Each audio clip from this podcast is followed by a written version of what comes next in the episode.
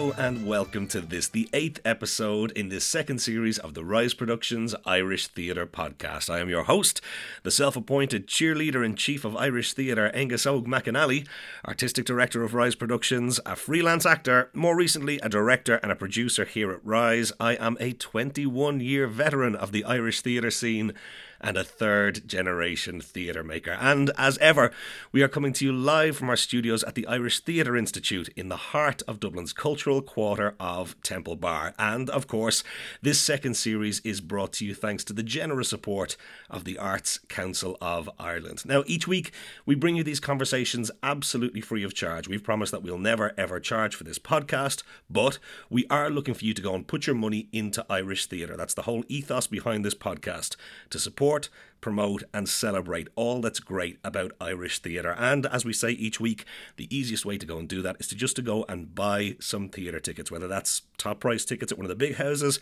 maybe slightly cheaper tickets at one of the more fringe venues, or even just going over to a crowdsourcing website like fundit.ie or Indiegogo or something and finding a theatre project there to support. There's always great rewards in return for donations, and donations can often start from as low as a fiver. And of course, there are ways you can support without even having to put your hand in your pocket. Go and tell people people about this podcast, whether that's in person over a cup of coffee or a pint, um, or by sharing the link as a Facebook post or retweeting the link on Twitter. You can subscribe to the podcast over on iTunes. That's a big help for us in terms of chart position and algorithms and all that. But these podcasts are also streamable and available for direct download over at riseproductions.ie. Uh, do go back and listen to all the other episodes, both in this second series and the full 52 from uh, series one. Uh, you can leave us a review over on iTunes or simply click to rate us on their five star rating system. You can, of course, follow us on Facebook. We are facebook.com forward slash Rise Productions Ireland, or you can follow us on Twitter. We are at Rise Ireland. And it's been a lovely week here at Rise Towers. Everything shut down for the Christmas. It was all very pleasant. Uh, Santi brought me new gear for the podcast. I got posh new Sennheiser uh, headphones on at the moment, so I can uh, completely hear how stuffed up and man flu I am at the moment. So that's good crack. Um, and also, he brought me some theatre tickets, which I'm very, very happy about. Uh, and I hope Nasanti brought some theatre tickets for all of you guys too, because we've got to keep this show on the road. But it's been nice to kind of log off for a little while, have a little bit of a break, catch up with the family, recharge the batteries, and then get ready to attack it all again in the new year, because uh, the thing never ends, lads. We've got to keep this show on the road.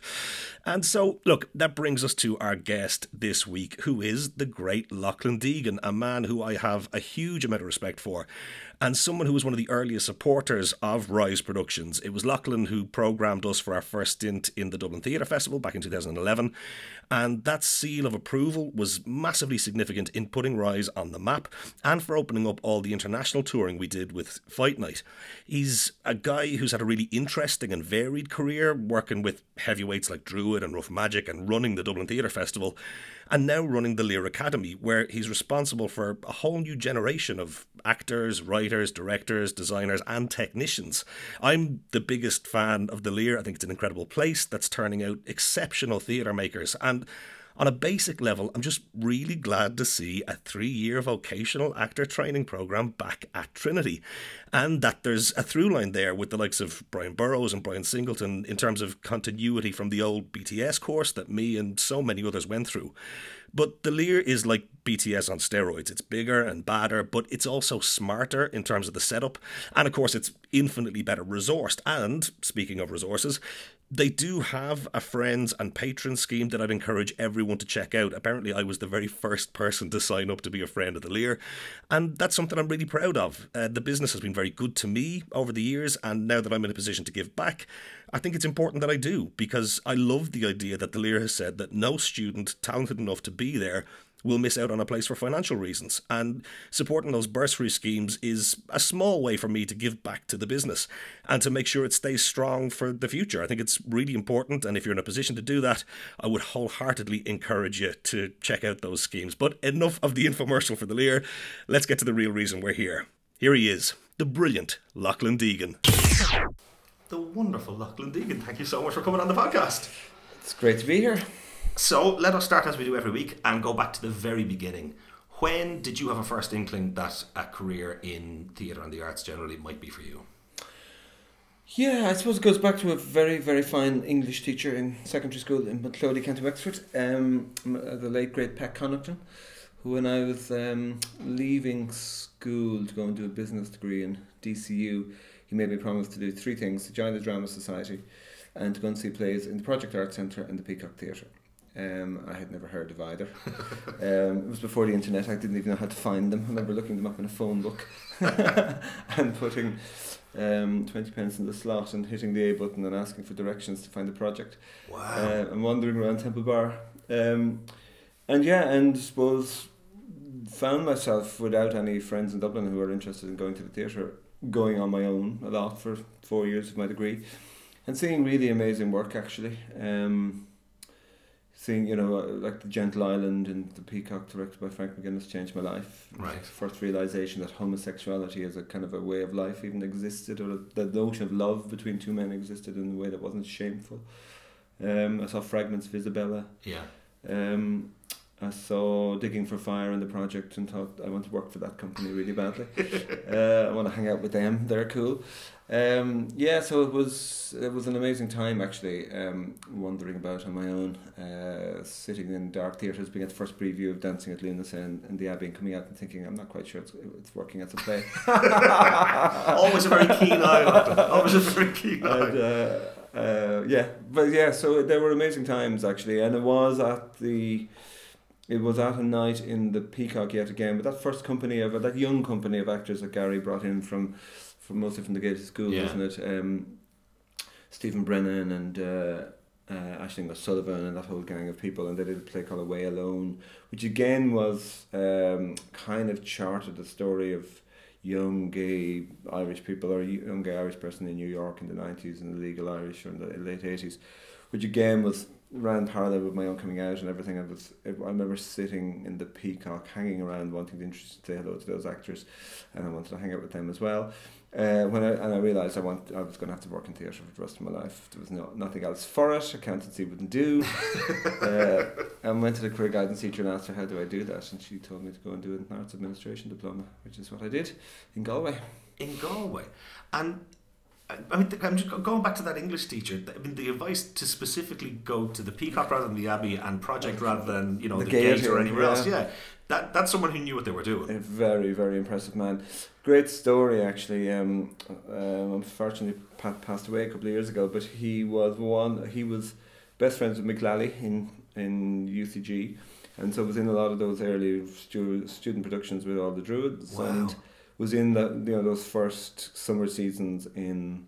Um, in Galway, uh, those Druid seasons, and was teaching with Mick in um, in Tuam, Wow. and the decision had to be made about whether to go full time with Druid or stay teaching. Mick left famously, and uh, Pat Connaughton um, stayed teaching, which was of huge benefit to all the students in- yeah. in, the FCJ convent in Bunclody County, uh, Wexford, um, where he instilled a great passion for literature and, and theatre in particular in so many students. In fact, there's a great story of many years later. Um, being in the Peacock my first play, The Stomping Ground, was um, I had been working shop- shopping with Gerry Stembridge and Jim Culleton was directing a reading of it. And we'd struggled to find young actors who weren't all like nice, well brought up middle class boys. We needed somebody like tougher and slightly harder. And we found this great guy who's, to my shame, his name I can't remember. He's not acting anymore. And afterwards in the pub, after reading, I asked him one night, uh, why did he, um, how, where did, how did he come to acting? He didn't seem to have come the usual route. And he told me he had a great English teacher in school and he was from County Carlow. And we, we sat talking for about an hour about how English teachers can change your life. And it turned out he'd gone to the same school as I had and it was the same teacher.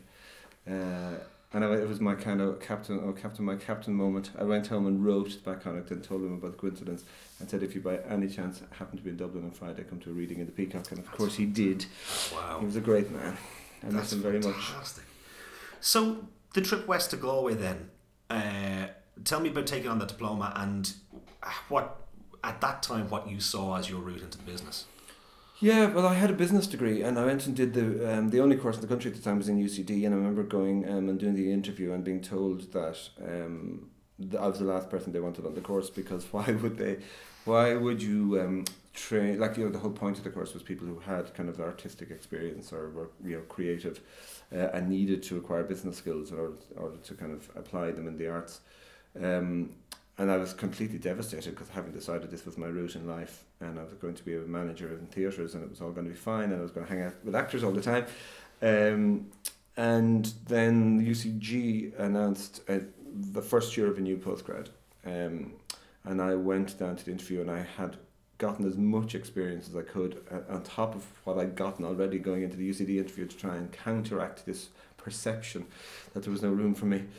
Um, and Mike Diskin, um, and, uh, who has also left us unfortunately, yeah. um, he was on a chairing the interview panel, and I came into the interview and I sat down. and He said, "I see here you have a business degree," and I took a deep breath, ready to defend myself, and why I needed, uh, why I desperately needed to do uh, a postgrad in arts administration in order to make it my way into the business. Um, and he looked up and he said, Loughlin, we've had 150 something applications for this course. You are the only person who's applied with a business degree. As far as I'm concerned, you're the only person we should be taking on this program.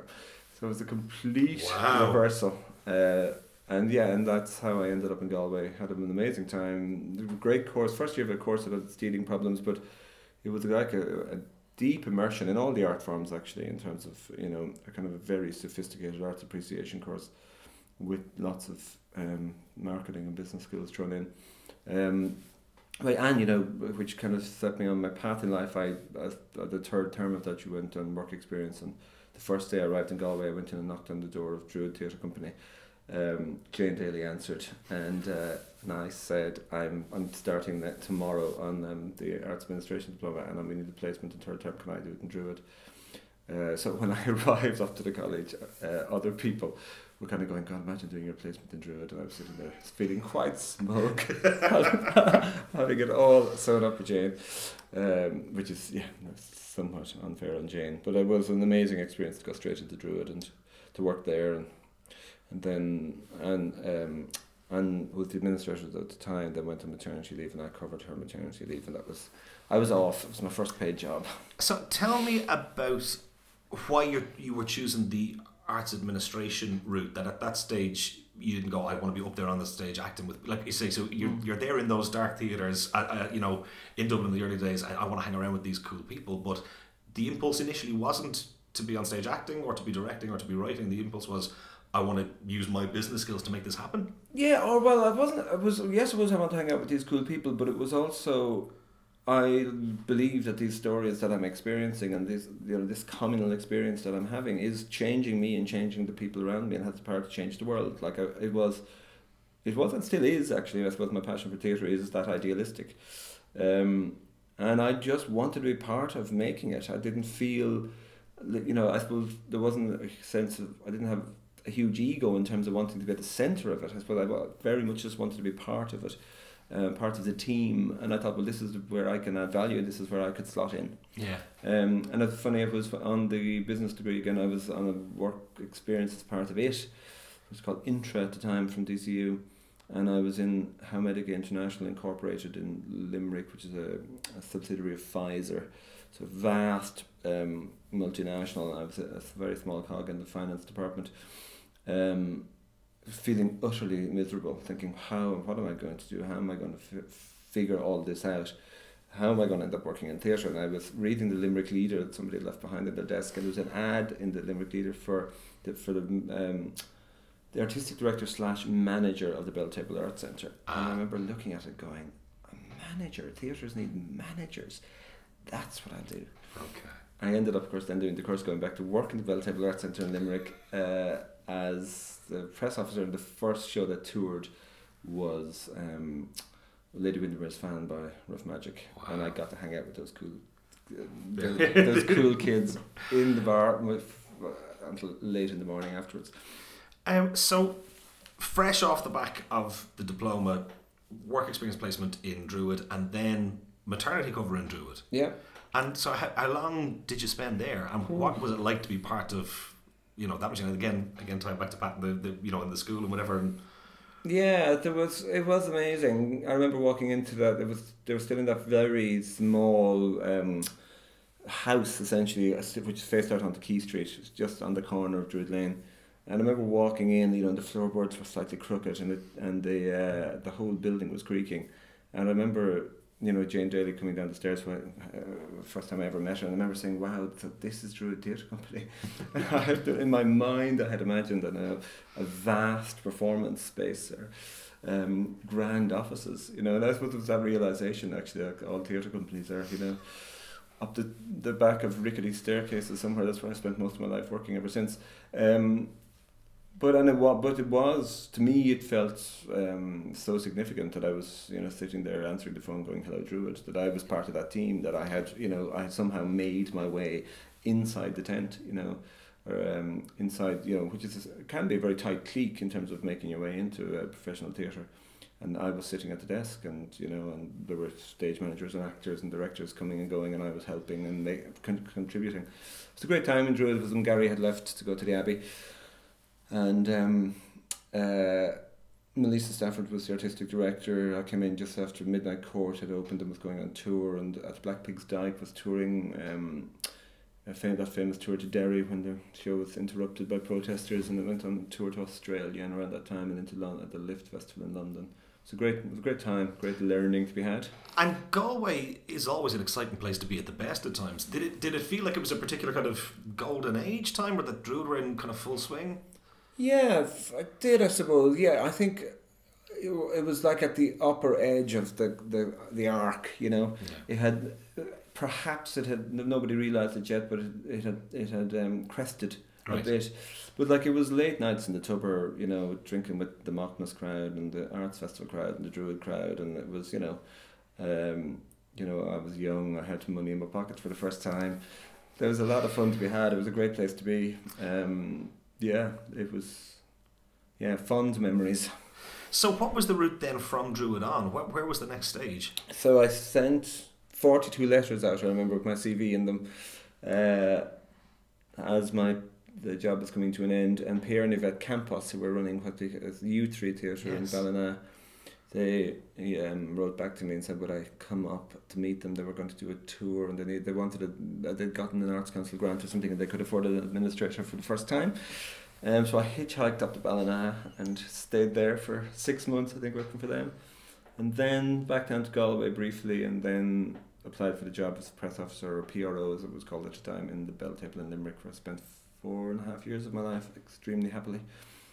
And Know an awful lot of people. I mean, like, you haven't even spent the time in Dublin. A lot of people would presume that Dublin is the big spoke. It's the hub of theatre and stuff. So to have spent time in Galway and then in Mayo and then coming down to Limerick, did you feel any kind of a particular uh, urge to be outside of Dublin? That there was, or was it just that this were the, these were the jobs were coming up and you feel you could, you know, make a contribution where you were?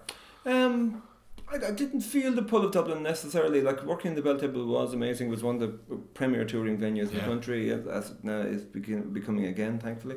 Um, you know, and so many companies and great shows toured in there. Um, you know, and it just you know, it was always great to you got to know people really well when they were on tour and away from home, and happy to stay out in the White House until late at night. There's a theme emerging here. I'm a sociable guy. I, you know, as I say, I, I, I like hanging out with cool kids, and um, but I myself and Siobhan Colgan, who was um, uh, running the Limerick event count at the time, and subsequently came on the staff in the Bell Table. Um, we would go up to Dublin like every second weekend, you know, and do you know a Friday night show, a Saturday matinee, a Saturday night show, and back down on Sunday. So we saw an awful lot. Um, uh, and myself and Mary Collin and O'Shea, who were running the Bell Table at the time, we'd get in the car and go up to Galway for the Druid openings, or we'd be booting around the country. So it was, you know, it didn't feel. It, I did. You didn't feel like I didn't feel like I was missing out on very Yeah. much. In fact, it felt like the very opposite. Limerick had a really dynamic scene. The Bell Table was in. It was a really vibrant place at the time. Uh, Mary Collin had you know had really brought it to life. It was a, it was a a kind of a hub for so many kind of uh, emerging organisations like the Umbrella Project and the um, on Fringe and the Fresh Film Festival and um, we're all they were all at home literally in the Bell Table and it was a really great place to be. So, having spent a few years there, what happens next? Yeah, then everything changed, kind of arguably for the worst. Um, True Lines changed my life again. I suppose it's the next play that I always say changed everything. And I think it changed everything for so many people, an awful lot of people of my generation. um, where you know it is that classic thing of a moment in a, in theatre, a shift happens when people see themselves represented or see their generation or their class represented on stage for the first time. I think True Lines did that for young Irish people at the time, young Irish people in their late twenties, early thirties. It was telling a story of a very globalized Ireland, you know, um, you know, kind of stories, I suppose, of sexual freedom and intellectual freedom that other generations hadn't hadn't experienced, and travel, and um, and it just felt so necessary, and I, as I would uh, was want to do, I would have seen it on my travels, and would go back to Limerick begging Mary to take it on tour, um, because I really wanted people to see that show, and I wanted people in Limerick to see that show, and especially younger people. Mm. And Richard Cook had produced it um, for Bickerstaffe, and it came on tour and opened, I don't know, to 20 people on the opening night. It was totally devastating. And we met up the next morning, and this, well, uh, actually, we devised a plan, probably in the White House, um, that the next morning we would take action and we, you know, unlike any other publicity campaign we ever did, and we decided to do UL and the Art College, and we divided them between us. And we literally walked into lecture halls and in both or into studios and said, "Can I interrupt you? I want to tell you about this show that's running in the Belltable and why you should see it." And by the end of the run, there was like 150 people at night in the show, and, and it really caught on and yeah. found its audience, and it was, it was a great week actually. And I was sitting talking to Richard at the end of the week about why was it so hard to find an audience for that show, and I was saying that I thought it was just that, you know, people weren't writing plays for that generation or for yeah. a new generation. It's a classic thing, and and he said to me, "Well, why don't you write? Why don't you tell the story?" And I I remember going home and we'd gotten free um, copybooks out from Quinnsworth at the time. They were handing them out to everybody who spent, I don't know, more than £10.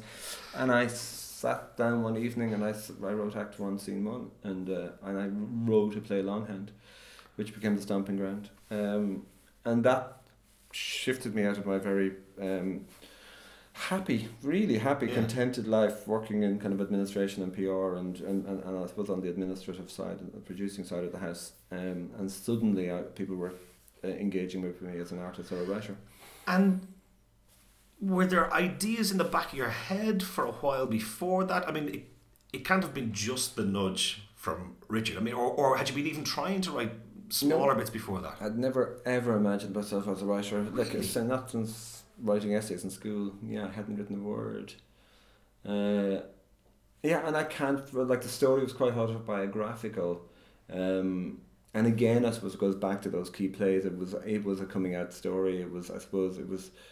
Uh, when you look back now, I suppose there was very little about the gay experience, the gay Irish experience. Uh, very few stories on, being told on stage. I suppose that's the story I felt I wanted to tell or needed to be told, and I, you know, and I, uh, you know, I, Pat Connaughton back in school had directed us in Philadelphia. Here I come. You know, the play loomed loomed large, and I suppose still does. And you know, any country boy who you know um, with a complex relationship with his family, and uh, um, Flegar Private was there. The notion of that kind of formal experimentation was there, and I think that was the starting point. It was just well, what if I told that story, but you know, if you use this slightly theatrical device. And I just sat down and started writing. How important for you was it the idea of that representation on stage that you know people hadn't been seeing their own lived experience up there? Mm. How how much of a driving force was that for you in the process of getting it down on paper?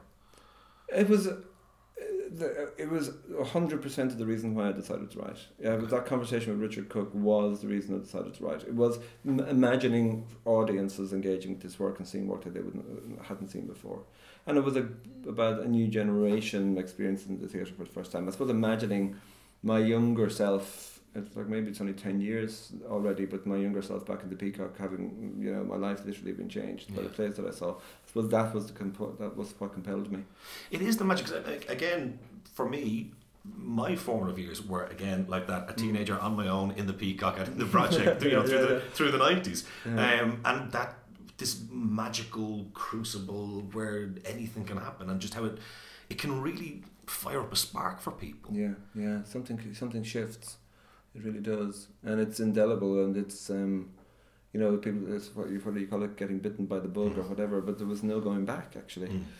it, it um, and yeah, it's, it's it's I suppose I regard it as the most fortunate thing that ever happened to me. Um, like it dictated the whole course of my life, and I've had such a rich and fulfilled life as a result. And I go right back to you know that teacher. In fact, I'd been offered it was um, around the time when the bank still came and did interviews in schools, and I was offered the bank, and I was just deciding I was taking it because I uh, um, just thought, well, if somebody wants to offer me a job, isn't that great? I don't Yeah. have to think about it. And the same teacher took me out of class and told me that I shouldn't go to the bank. He thought I had more to offer and I should go to university.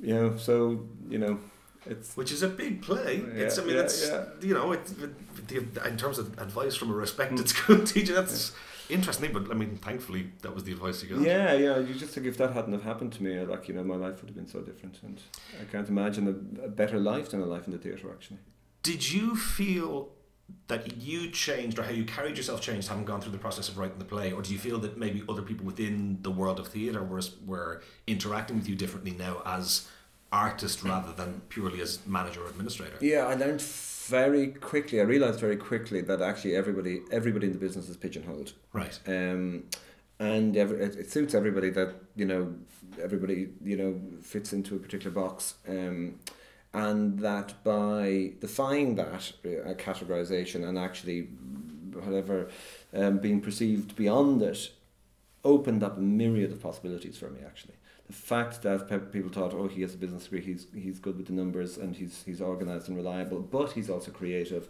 and uh, inventive and, and artistic actually opened up. That's kind of what opened up my career um, and made it so interesting. Um, you know, because I would not have been considered as a as a potential. Um, I think director of the Dublin Theatre Festival if that hadn't have happened, for Mm. example. And again, through that process, having not had the impulse to write beforehand, having now gone and done it, did that ignite a fire for you and go, this is, you know, finding my artistic expression in this medium and in this form is something that is working for me and I want to chase it and chase it? Or was there an element of going, okay, I've, I've completed the first one, now I've done that, so I can walk away? Or, or, or what? How, how did that work? Yeah, well, I was working very closely with Jim Nolan through that period in Red Kettle, who produced you know, two full length plays um, with a great relationship. Um, and I realised two things, I suppose, about playwriting. Um, at the time, I wrote to get back into the rehearsal room with the actors. Again, I, like it's one thing to hang out with the actors again, but I loved, I loved that process of the the collaborative process of literally making the theatre in the room.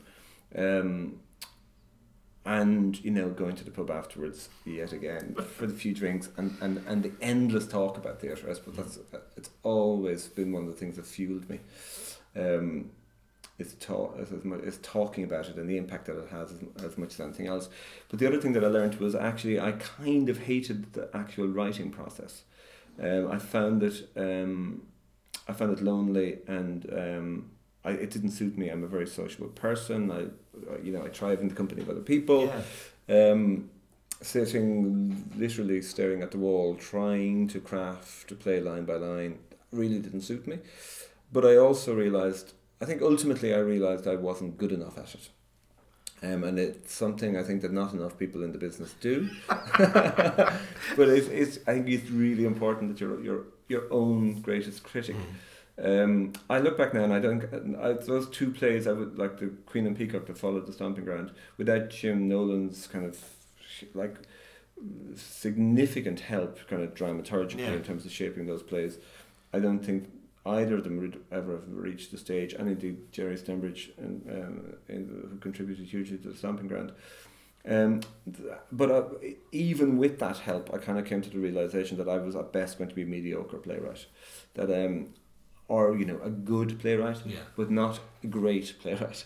Um, I'm channeling Eamon Dunphy here, perhaps, but but actually, and uh, that I had no interest in just being mediocre or good at something. That actually, uh, you know, I've got a, there's a drive within me that Yeah. um, I want. I wanted to be making great theatre. I wanted to be making great things happen, great experiences for audiences happen.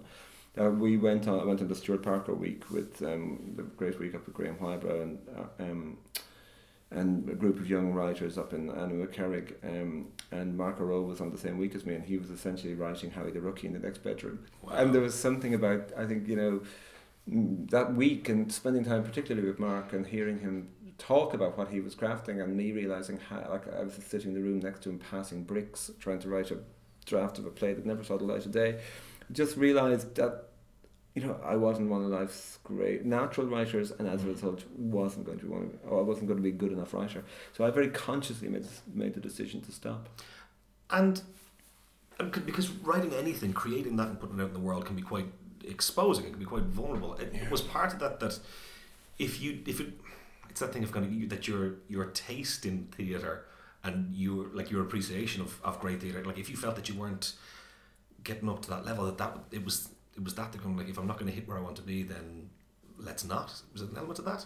Well, yeah, I suppose you know, like in the in the rehearsal room and in the theatre with the actors and the director, like I, I really believed in all the productions. Yeah. I believed we were hitting a mark. But yeah. actually, I think it was alone in the in the bedroom, sitting at the desk, yeah. was where I doubted myself. Actually, um, but I found, and I did find, I really, really didn't like being um, being out front, and I didn't like uh, being as vulnerable as the writer is. Mm. I didn't like the process of the reviews, um, even though they were often very um, positive. But you know, like everybody else, you know, you focus in on the negative, um, and I, felt, I felt very similarly in Dublin Theatre Festival actually. I realise I'm I'm much happier, very happy where I am at the moment actually, where you know where I'm able to make have, have kind of um, in, in, a position to make the artistic decisions and you know to really shape the program, but not um, f- not uh, very public uh, yeah. in doing so. Uh, DTF as well is a very lonely station in terms of um, you know putting your signature on that whatever three weeks of, of a program. Uh, and you know, there's so much at stake every year in that program. It felt quite similar actually yeah. to the experience of being a young writer, having to wake up on a Sunday morning and read Emer O'Kelly. it's a rite of passage for all of us. Um, so, having made that decision, then that maybe writing wasn't for you, is the next step then rough magic? Yeah, so then, so while I was tr- trying to work that out, I did then decided actually I needed to move to Dublin. Right. Um, know, because I was sitting alone in a theatre in Limerick, or in a bedroom in Limerick, um, trying to write plays, going, I could be up in Dublin doing this and seeing a lot more theatre, because I wasn't in the social uh, environment at the Belltable anymore. And so I emailed Siobhan Bourke, another um, great mentor in my life, um, and I said I was co- planning on coming to Dublin, and I was look, looking for part time work while continuing to write. And she asked me to come in because Theatre Shop, which of course became an Irish Theatre Institute, um, were looking to do um, a book um, the f- uh, first edition of the Irish Theatre Handbook. Yes, uh, which was uh, uh, an amazing publication. It's probably uh, you know only to be found in archives near you at this point. Um, but uh, I thought, great, I'd love to do that. Um, uh, and I, I went in working part time in the theatre shop, still based in Rough Magic. Yes. Uh, put together that first um, edition of the handbook. Um, and actually, as I was that contract was coming to an end, Lynn Parker took me out for a drink and said, um, you know, will you put your name forward for a job with advertising? Um, I'd like you to uh, consider working for Rough Magic. Mm. And that was nine and a half years later. Um, I was in Rough Magic, which was an amazing time. Incredible. And and so, I mean, having gone from Digging for Fire mm. to then being inside yeah. How was that? What was that like? It was wonderful. They were wonderful years. Um, like it was, I had various roles in there. First of all, like Deborah Aydon was the producer and I was the company manager. And then I decided I wanted to do the Irish Playography project with with Irish Theatre Institute again, so I went part time. And um, and Lynn at that point, I think in terms of trying to create, keep me involved in Rough Magic, she said, "How would you like to um, I, I know what would keep you in with Magic is if we set up a literary department because I had been banging on at the time, as I am again at the moment, yeah. by the way, about how Irish theatre is t- taking its eye off um, playwriting again and developing writing for the stage. Um, and at the time, I was banging on a lot about how well they were doing it in Scotland and London and elsewhere, and why couldn't we have proper structures and um, and whatnot, and initiatives to, to support writers. And Lynn said, well, what if we were to make you part-time literary manager? And which is, a, again, it was, I suppose, wearing those two hats. Mm. Um, and that, so I set that up in Rough Magic and we set up the Seeds program and uh, I started commissioning writers and developing writers. And, and then when Deborah moved on to Liverpool, um, and I was offered the job of producer. I had the wonderful privilege of producing all of the plays that I had been developing with writers as literary Yeah. manager over a period of time. So it was great, like Improbable Frequency, Arthur's masterpiece was like developed very slowly over years, working with Arthur on that, and plays like The Sugar Wife by Liz Kuti and Take Me Away by Gerald Murphy, and you know, wonderfully like there was a really really strong theme of new writing coming through the company at that time, and then the, the kind of big epic um, shows that like that Lynn was at the helm of, you know, kind of um, Taming of the Shrew and Copenhagen and those, you know, you know shows that were really hitting the mark at the time. So it was, really, Yeah. it was really, but uh, also like you know, it felt like a very productive time. But also we did Boomtown in the middle of that somewhere. So you know, in terms of the peaks of troughs of companies, um, the, the Boomtown was was a low point for anybody who associated with it, and probably anybody who saw it. But, you know, if we had some magic secret to success, we'd all be Riverdance millionaires at this stage. um, so then, the move to DTF. Hmm. What was the pull for you uh, to curate that festival? What, what was as you were looking at it, going, "I'd like to roll the dice on that." What was the particular pull for you? Well, you know, since working in the well, maybe in the Belltable, you were looking at Irish theatre, going, "That is without doubt the coolest job in Irish theatre." I'd love that job in the future. Thank you very much. That would suit me very nicely. Um, and I suppose it was always in my mind that you know that that was the ultimate job. Um, that you that I might work towards. Um, More so than say the Abbey or the Gate or anything like that. yeah, absolutely. Okay. Yeah, it just you know because it was just- just um, the I think it was the notion of the international work, you know, and the it was coming up to the festival every year, um, and you know, and seeing Complicite Street of Crocodiles and going home the train to Limerick, you know, with your mind full, and you're you know, and you're kind of um, and just feeling so satisfied and you know your life so enhanced. And I just thought imagine having the opportunity or the privilege of travelling the world to find theatre like that and again bring it home to share it with audiences. Suppose that's been a common thread for me throughout I suppose it's what uh, identifies me ultimately as a producer is that I'm always I'm always about trying to create experiences now for audiences um, and to create that magic um, and that alchemy that happens when you bring great work in, into proximity with an audience. Um, and DTF just felt more so than the, I suppose, the politics of the Abbey and you know the weight of the Abbey, um, and indeed, and the, you know the gate was did, didn't like didn't nobody thought that that job would ever come up. Yeah. And, uh, you know, for all my professional life, Michael had been there. So yeah, the festival just was the seemed like the sexy gig as far as I was concerned. Uh, and so when it came up at that point, I thought this is my this is the moment of opportunity. Things were going well in Rough Magic. I thought, you know, I've one shot at this. I'm going for it. Yeah. So I did. And were there any surprises when you found yourself in doing it, or was it broadly speaking, you know, that you were match fit at that stage, you'd been running well, and, and as you say, like in a in a good solid vein of form with Rough Magic, that it kind of was it relatively seamless, or any surprises along the way?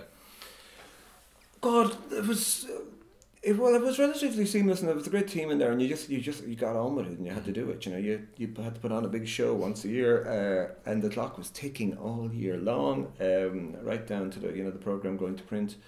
Um, but I have to say, it was the hardest thing I've ever done in my life. You know, professionally, it's, Really? it's a really tough job, um, and every bit of it is tough. You know. Um, like every single show, finding those shows and getting them to work technically and fitting them on the stages and making them work um, financially, and then worrying about selling the tickets and raising the sponsorship, and it was a it's a really uh, it's it's, it's a tough gig, um, but it was extremely satisfying. I loved traveling the world again, hanging out in bars late at night with cool people. Uh, what's Not not to to be said for like? and there's some really cool people, um, and. Uh, yeah, you know, hanging out with you know Thomas Ostermeier and Romeo Castellucci, and you know late at night in um, uh, in in um, Manchester or Edinburgh or whatever we might be. Um, yeah, it was it was cool, um, and uh, I loved to travel, and then I hated to travel, and that it, it wears you down. And so I said going in there, I was doing five years and no more, and I was determined that that was the case. I had no idea what I was going to do next. Yes. I was genuinely scratching my head.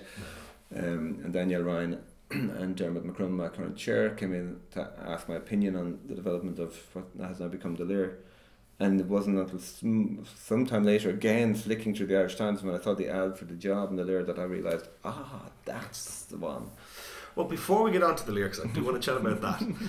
Um, I want to talk about how how you put together a program like DTF, and how do you balance it about how do you balance it in relation to bringing in the best of the international stuff, uh, providing a platform for Irish stuff? Because one of the things that stands out for me was the reviewed section in the festival, which I think was of crucial importance to an awful lot of companies and artists at mm. that time. So, uh, as you balance it together, what were you hoping for as you put the program together? God, yeah, we could do a whole, we could do a whole forty-five minutes on that because uh, it is a wonderful uh, again it's a wonderful challenge and opportunity but it's it's a quite a, it's quite a matrix in terms of how it comes together. I suppose you know i always felt it was in conversation with the city. Yeah. Um, and it was in conversation with the nation, particularly with regard to theatre and Ireland. Um, and that it was a that was a vital conversation as far as I was concerned. It was uh, you know I came in in the 50th anniversary. It was 50 years old. You had a very um, educated, uh, literate theatre audience who had seen it all and wanted to see a lot more. Um, and that was that was what was compelling about it. Um, and that it was, and then within that conversation, you know, Irish theatre artists had always used it for inspiration in terms of um, that, that you know the influence that the major artists and the major international companies had on the quality of the work here. And I suppose when I came in, I kind of felt, you know, I did feel, and I've said it publicly, I felt the festival had gotten kind of flabby and middle aged. It was, you know, slightly tired.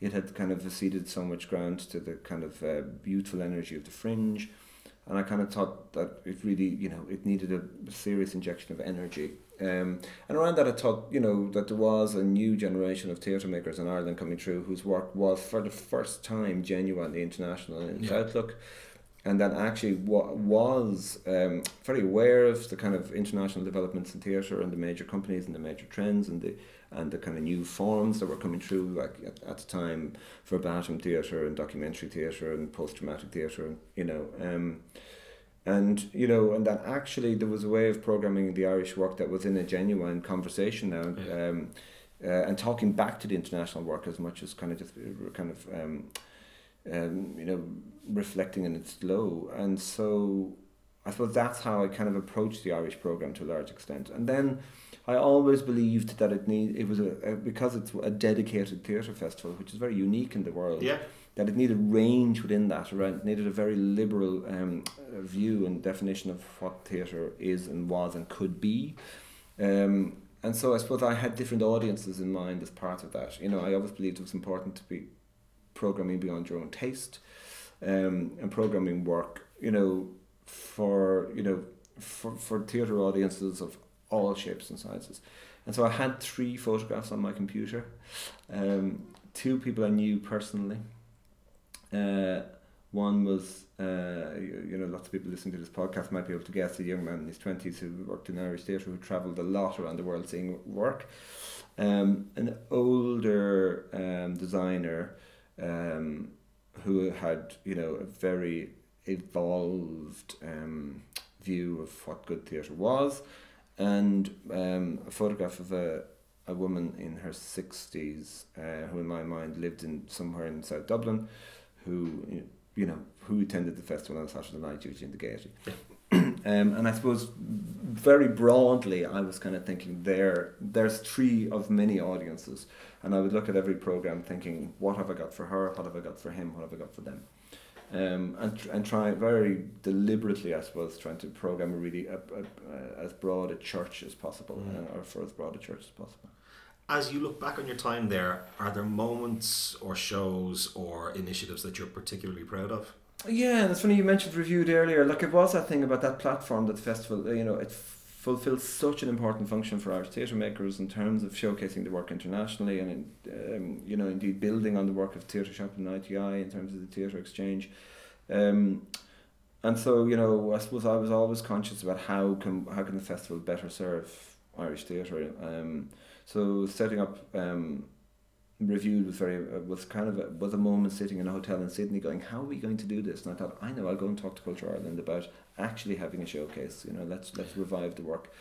Um, but I think the thing I'm most proud of actually is the next stage um, where it was um, you know, uh, funny when I was in Rough Magic, uh, as producer Christine Madden was now literary manager, and and she, of course, is German and had um, uh, been hugely impressed by the international program for young artists at the Theatertreffen in Berlin.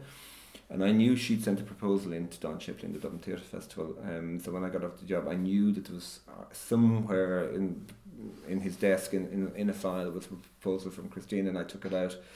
And the first thing I did actually was called her and said, "Can we talk seriously about this?" And went to the Theatre Forum and said, "Will you partner on this?" Yeah. Um, I was determined to do it. Again, it was about creating, um, you know, a, a very direct route for a new generation of theatre makers to feel at home in the festival, to feel to to um, connect directly with the program, to meet with the artists, to learn from the program, and to build their own capacity to make great work. Um, and then when we launched a fifth program in 2011, um, nine of the Irish shows that year were the lead artists on the shows were graduates of the Next Stage program. So it just really felt like it had delivered, I suppose, a platform for a whole new generation of theatre makers. Well, I mean, that was exactly my experience. I did Next Stage in 2014 and 2015. We had at the Ford of the festival. I mean, like it, it was, it, it, it was that influential and continues to be that influential. Mm. And it's it's a fantastic thing. I've spoken before about the luxury of immersing yourself in theatre for that good solid stretch of time, Mm. and you know interrogating your own practice and stuff, and how vital and valuable that is for people. Just again, just the luxury to go. I can put everything else out of my mind and focus on this. It's it was hugely important, and it, for an awful lot of people that I know that have gone through it, that just you know like a seismic moment for them career wise. Yeah, yeah, and and and a relatively simple idea actually. well, you know, that's one of the things you learn from experience. Actually, you know that uh, uh, there's you know there's nothing as good as a simple idea that is you know an effective solution to a problem. You know. I would like to move on to the Lir. Yeah. My favourite thing in the world, as you know. I'm very vocal in my support of the Lir. Um, talk to me about, you know, as you say, seeing the ad come up in the paper and going, right, okay, I want to roll the dice on this, and the appeal for you in, I guess, forming the next generation of, of theatre artists. Yeah. Gosh, where to start on that? it now is all consuming. It is my life. Um, I went to the launch. As I say, I'd met with Danielle and Dermot, and they'd been asking advice from with my festival hat on, which I was happy to give. They were meeting with, I think, with a lot of the, you know, um, you know, kind of uh, with kind of leaders from the theatre community in terms of uh, helping to shape what the Lir then became. Um, and then I went to the launch in Trinity in the exam hall. I was invited, and you know, the great and good of Irish theatre turned up, and uh, I actually wept. Like I, my, my eyes filled with tears when I heard what was planned and the detail thought that had already gone into it. And it was when Brian Singleton then said that there would also be um, the first ever MFA programs in Ireland in directing, playwriting, and design as well, and it would be in a purpose-built new building. And you know, I just thought, this is this is insane. This is astonishing. This is Mm. this is what we have all longed for and believed we needed for so long. So And- long. yeah, and it just felt like I, I, I led the standing ovation in the exam hall and that, at that launch. I remember thinking this is an, this is an astonishing achievement what these people have what, what they've pulled off. Um, and I still didn't think I was going to run this, and then I saw the ad in the paper, and then I had a moment of oh maybe I could do it because you know you're full of self doubt of course at the beginning when you face any big challenge like that. Um, but I remember I remember um, two questions in the interview actually that crystallized it for me as to why I think I was interested. And first one um, was you know why I was talking about the Seeds program and the Next Stage program and working with young artists and how that had always been a passion of mine and something that had always uh, driven me forward. And um, Ed Kemp, who's the director of RADA, asked me why did I think that was? Why was I interested in you know helping young people getting started in their careers? And I had a moment of pause and where I genuinely didn't know the answer to that question. Um, and what I said at the time was that I think I've always I've always had great um, ambition but relatively little ego, and that it's a really interesting um, kind of a combination because I've always invested my ambition in the company, whether it was. Um, uh, Rough Magic or Dublin Theatre Festival, and that actually uh, investing my ambition in the next generation of artists Mhm. is something that I would find extremely gratifying.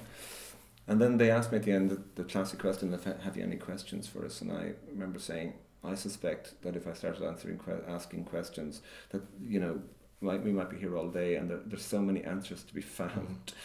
that I think what you probably need is for somebody to roll their sleeves up to help find the answers as opposed to just identifying the questions because the questions seem so obvious and Yeah. how the hell are we going to how are we going to achieve this from scratch you know uh, that I, I was appointed in July and it opened in September you know so uh, you know and uh, although really great work had been done by Brian and Danielle and Dermot and others in the lead up to it but it just felt like an astonishing challenge and a, and a huge opportunity to just roll your sleeves up, as I say, and get stuck in to make something extraordinary happen.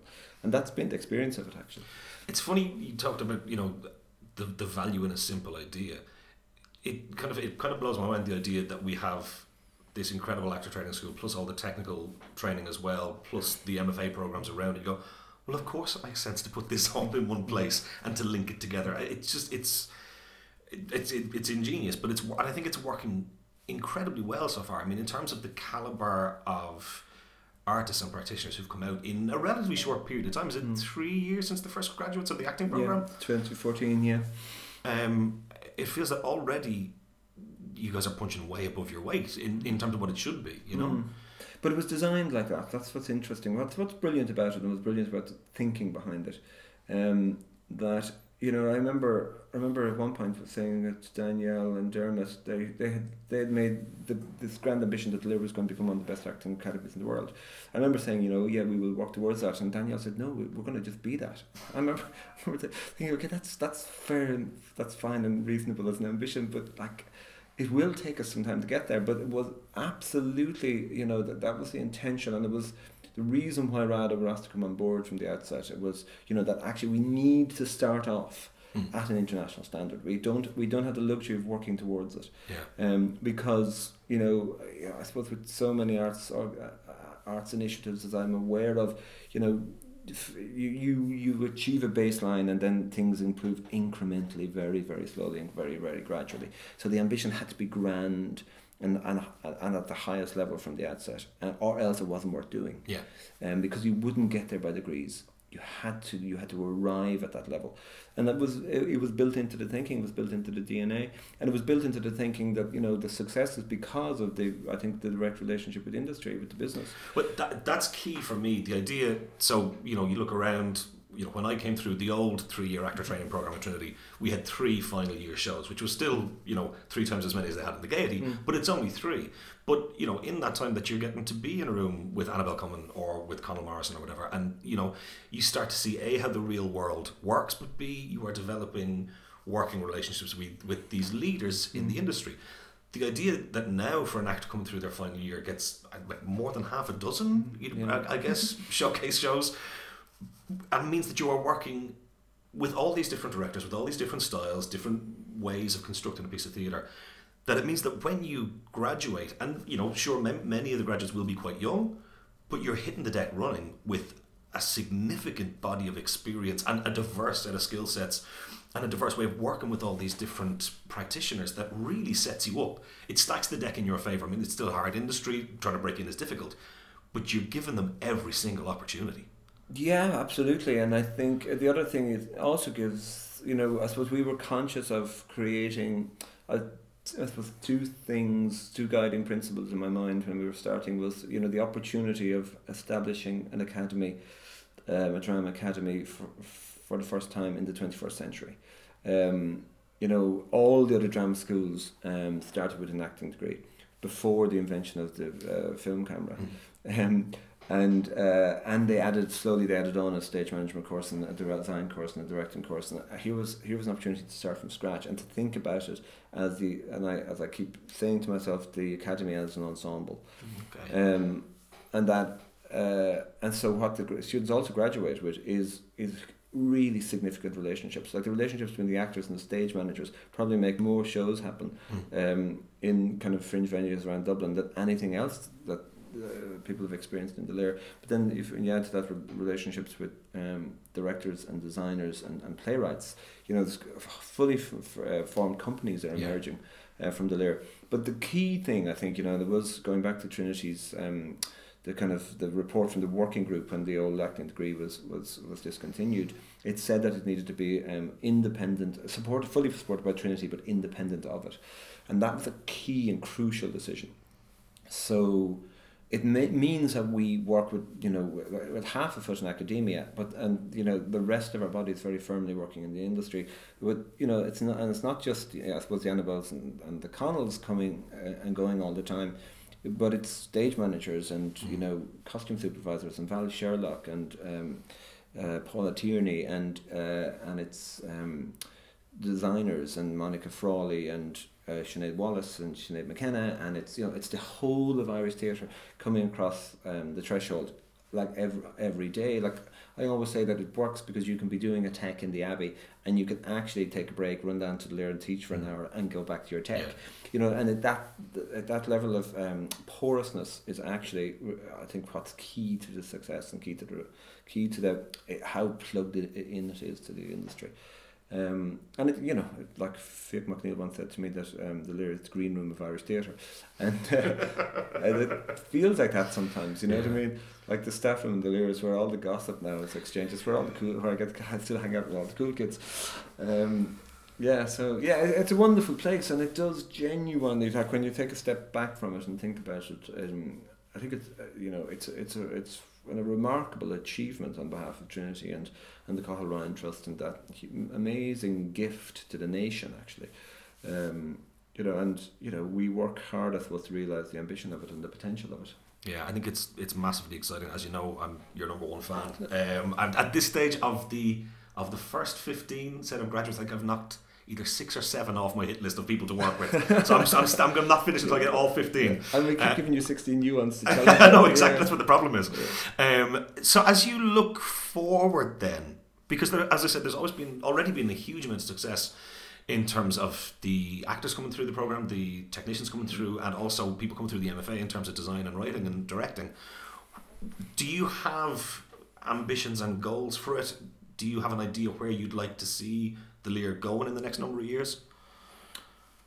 Yeah, it's funny. I my ambitions for the Lir are very much tied up in my ambitions for the for the whole theatre sector and the TV and film sector actually because I think you know I've always believed from the beginning that the Lir would actually um, rejuvenate and um, energize uh, and reshape the theatre industry. It had the potential and the, uh, the power to achieve that.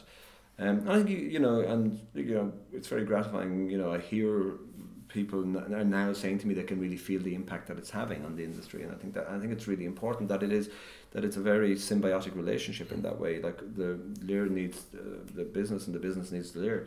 Um, but you know, I think they can only both thrive now if you know we need the, the rising tide that's going to lift both boats in this case. Um, you know, I think a lot about what are all of our, how are our graduates going to sustain careers. Mm. Um, like I've been recently appointed to, to the Arts Council, and you know, I think at a really good time. You know, you know, our Taoiseach has reiterated his commitment to doubling arts funding within seven years, but unfortunately missed the first opportunity to um, put his money where his mouth was. Um, but I really believe actually that you know, with a growing economy, that upswing is going to come you know, I think really good work is happening at the Arts Council at the moment. I suppose that's why I've committed myself to the work, and um, you know, I think making great artwork as a policy and the new funding framework that we're now beginning to roll out is really going to um, is going to make a positive impact. And I think we need to see the, the, the investment in the arts happening again because you know I think that's where I, when I see the graduates so such talent talented graduates leaving the Lir and you know some of the actors for example getting work and then waiting another six or eight months before they get another gig. And I, I think you know we're not producing theatre at, at the level that we were when I started yeah. off. You know when you had the 29 independent companies doing one or two shows a year you know where there was a real sense of a, a really active community mm. uh, here in Dublin and around the country. And um, and we've got to get back there. You know we've got to create the opportunities for people to make great work for for audiences. Um, and I suppose that's and, and I think cause I think that now needs to happen in order for the Lir to really thrive and, and achieve its full potential. And I see it, you know, you see it happening in TV and film production here at the moment, which is thriving. Um, and you know, a lot of our students have been represented in starting their careers in London, and you know, you you have a sense of just of a yes, it's a much bigger city, but even you know, proportionately there's a disproportionate amount of work and activity and mm. um, auditions happening Um, and we've got to, I think, we, I've, I'm, I suppose, thinking a lot about investing my energies and trying to make that dynamic scene a reality here again in Ireland. Yeah, it's a conversation I have with a lot of the graduates as they come out because, you know, again, I graduated in 2002 when there were all those independent companies mm. and the, all those more parts to audition for. Um, but also then you, you remember that for each of those shows, there's the role of the director, there's the designers, there's the stage management team. All of those jobs have evaporated. And for what would be comparatively in the broader picture of the nation's annual budget, a tiny, tiny fraction of 1% would have such a massively disproportionately positive effect on us that it feels that we really do need to keep yeah keep working and plugging away on that. Um, I think we've become much better at it. You know, like I was involved in, in the beginnings of the National Campaign for the Arts. Um, I'm a big believer in you know us as as a sector becoming much more aware of, of political systems and, and much more um, vocal within them. And I think we once now that we started that we can never stop. Mm. Uh, that we have a responsibility, especially you know now, now starting to feel older and uh, uh, you know feeling so you know um, feeling suddenly realizing that you're the establishment as opposed to the kind of you know the hungry young buck um, and you know there's a responsibility that comes with that actually to try and I suppose to try and um, ensure that the uh, the circumstances are as strong as they could be for the people coming behind you. Well, fingers crossed they will be very soon, and the good news is that everyone coming out of the Lir will be absolutely poised to take full advantage of that situation when they do. Loughlin, thank you so much for your time. I really appreciate it. An absolute pleasure to have the chat. Mm, thank you very much. So there you have it, the great Loughlin Deegan, one of the true good guys of the industry, and it's impossible not to get swept up in his enthusiasm and passion for the art form. You know, hearing him talk about those magic moments in the Peacock or Project reminded me of having exactly those moments in exactly those theatres back in the mid to late 90s. And it just makes me so happy that that's the kind of positive energy that is shaping the next generation. And I think with Loughlin at the helm, the future of the business here is looking very bright indeed. And so that brings us to our usual weekly roundup of what is going on around the country. At the Abbey Theatre, they have Let the Right One In. The Red Shoes continues at the Gate Theatre. Uh, Rapunzel, the Gaiety Panto, is at the Gaiety, and thankfully, as is tradition, Santi brought me tickets to go and see the Gaiety Panto again this year. I'm very excited about that. Uh, at the Bord Gáis, they are continuing with the sound of music, starring the great Lucy O'Byrne. Um, the new theatre has Save and Quit coming up. The Civic still has the Three Musketeers. Uh, at the Viking Theatre in Clontarf, they have Typhoid Mary. Uh, Bewley's has All Honey coming up. Um, Smock Alley's going to have all those great first fortnight shows. There's a varied programme there. Do please go and check those out. And then as we go around the country, heading south to the Everyman in Cork, they continue with Beauty and the Beast. The Lime Tree has Aladdin. And at the Lyric Theatre in Belfast, they have What the Reindeer Saw and Beauty and the Beast. So that's us. That is episode 8 in the books. We will, of course, be back next week for another chat with one of Ireland's leading theatre makers. But in the meantime, this has been the Rise Productions Irish Theatre Podcast. For Aonghus Óg McAnally, I'm Aonghus Óg McAnally. We'll see you next week.